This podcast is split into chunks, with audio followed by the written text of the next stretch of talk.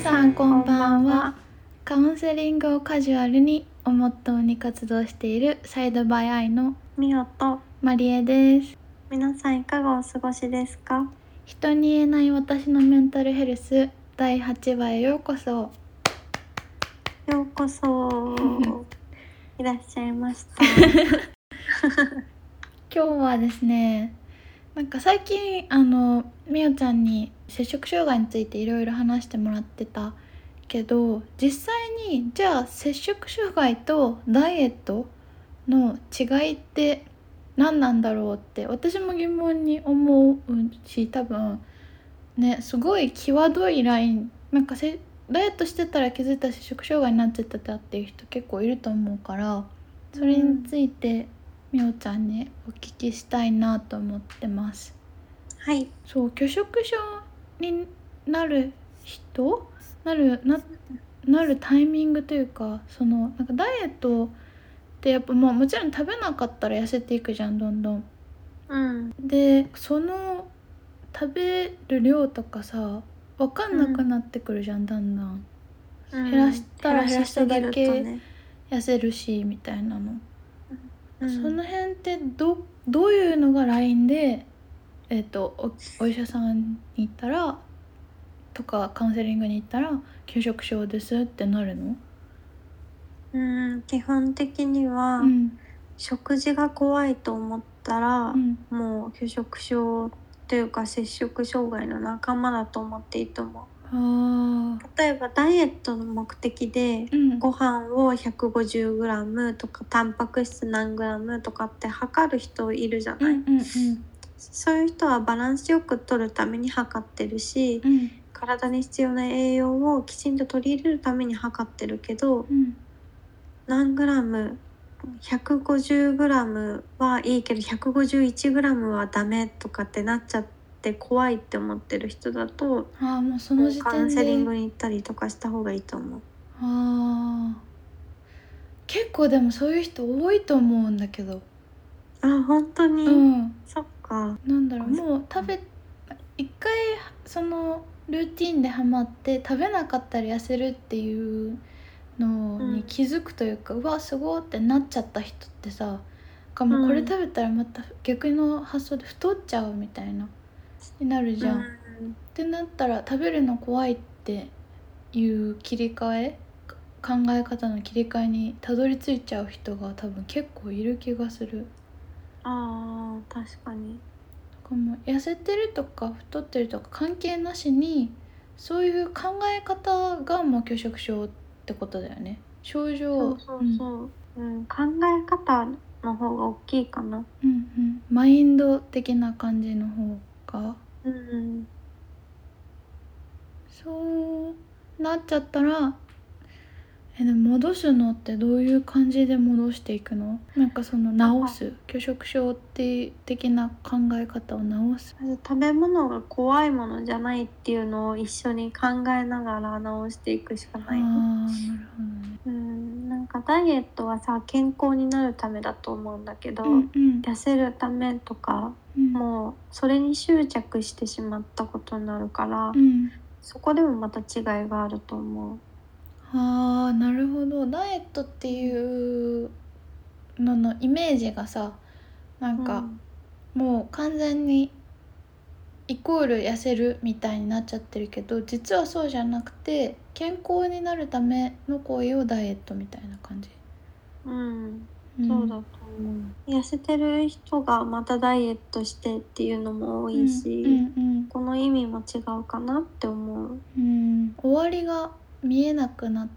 てくるみたいな感じなのかな。はうんなんかもうそれが快感みたいな。快感っていうか義務感 へえその方が怖いね。そうなんかやらなきゃとかうんこれ食べちゃいけないとかっていうあもう自分で自分にルールをいっぱいかけるみたいな感じ。そうそうなんか多分ダイエット体重が減っていく快感なんだけどうん、拒食症とか摂食障害は義務感の方が強いへえ。食べちゃいけないとか吐かなきゃいけないとかかんなきゃいけないとかもあるの。あるあるだからそこでもまた違うかもしれないね。それはでも確かに全然違うねそこまでいくと、うんなるほどでも気づいた時に拒食症だったみたいな人が多いのかなやっぱりなんかだんだんとだんだん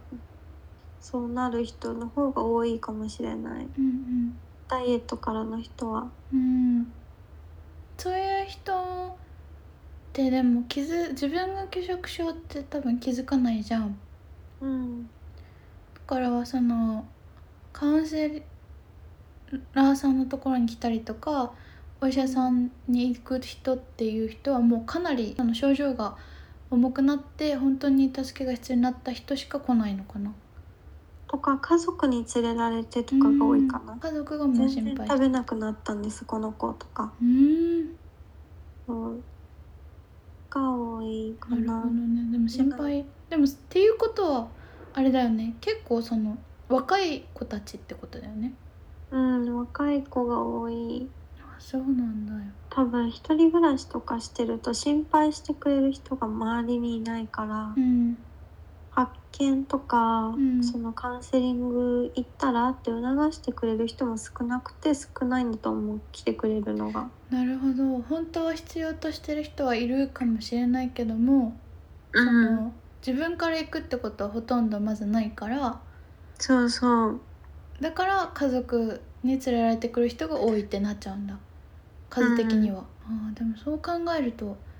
もう無意識のうちにに摂食障害になってる人いっぱいいるかもしれないねそうだからね早め早めがいいんだけどね、うんそうだよねそうれ、ん、なんかでも基準とかもわかんないもんねなんか日本インスタとかさツイッターとかでさ、うん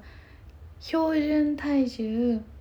うんなんだっけ美容体重モデル体重みたいなのあるじゃん身長と体重の表みたいな、うんあるねあれもなんか多分ね海外の人が見たらめっちゃひびっくりすると思うって私の感覚から思うのなんかめっちゃうん痩せてるじゃん美容たなんか標準のところでも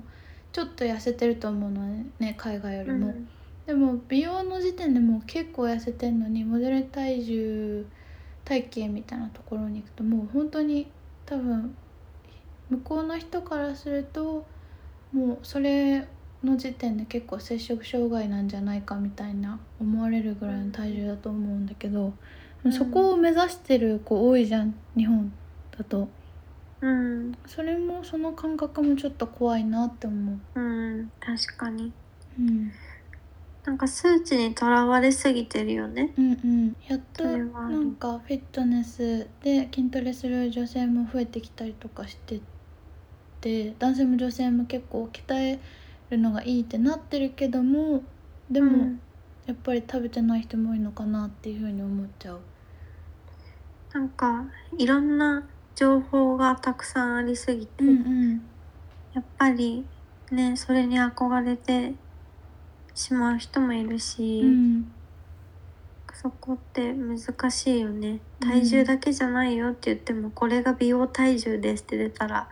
そうならなきゃいけないって思っちゃう人も中にはねいるだろうし、うん、うん難しいよ難ね。しいねでもそのねダイエットしてて知らない間に自分が摂食障害になってる可能性があるっていうことを知ってほしいよね一回になっちゃうとうん抜け出せなくなるっていうじゃんなかなか、そのみおちゃんも話してくれたみたいにさ戻ってくるのが結構時間一回になったら治るのがすごい克服に時間かかる症状じゃないうんだから確かにそういうリスクがあることをまず知ってほしいかなって思ううんダイエットする前になんかあんまり数値にとらわれすぎないようにっていうのをお伝えしたいかなう。ん体重とかもお水だけで1キロとか全然増えるうし、んだからちょっと頑張りすぎちゃう人とかは体重乗らなくてもいいと思うんだよね。自分の体つきでなんとなくわかるじゃん。ああーちょっと太ったなとかさ。うんだからそういうのを自分の生活からいらないものを排除していくっていうのが必要かなって思う惑わされないためになるほどねうんそうか排除していけばそうだよねなんか情報本当に難しいじゃん最近いろんな情報があるからその中で、なんか分かんなかったらね専門の人に聞いたりとかネットだけじゃなくて、っていう風にしてった方がいいのかなやっぱり。うんなんか体重を減らすとか食べる量を減らすっていうんじゃなくてどれぐらい健康的になれるかっていうのを目標にした方がうん、いいんじゃないかなって思ううん、一生ダイエットするのも辛いだろうしねそうだよねそれをすごい思う、なんかずっと、まあ、健康な体であることは大事だけども気にしすぎなんかその美容の方を気にしすぎてずっとだと幸せじゃないよねしんどいみたいな、だからなんかお食事の時にちょっとでもこう食べるの怖いなとかうん外食するのが怖くなったとうかっん、て思うことが最近多くなってきた人とかはちょっと要注意だなって考えた方がいいと思う。ん、そうだねなんかそういうので、もし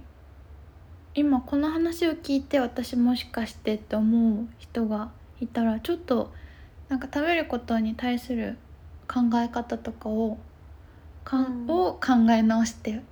3つ目一回ちょっと自分がどういうふうに思ってるかっていうのを自分で理解してでもね人の助けが必要なレベルまで来てる方は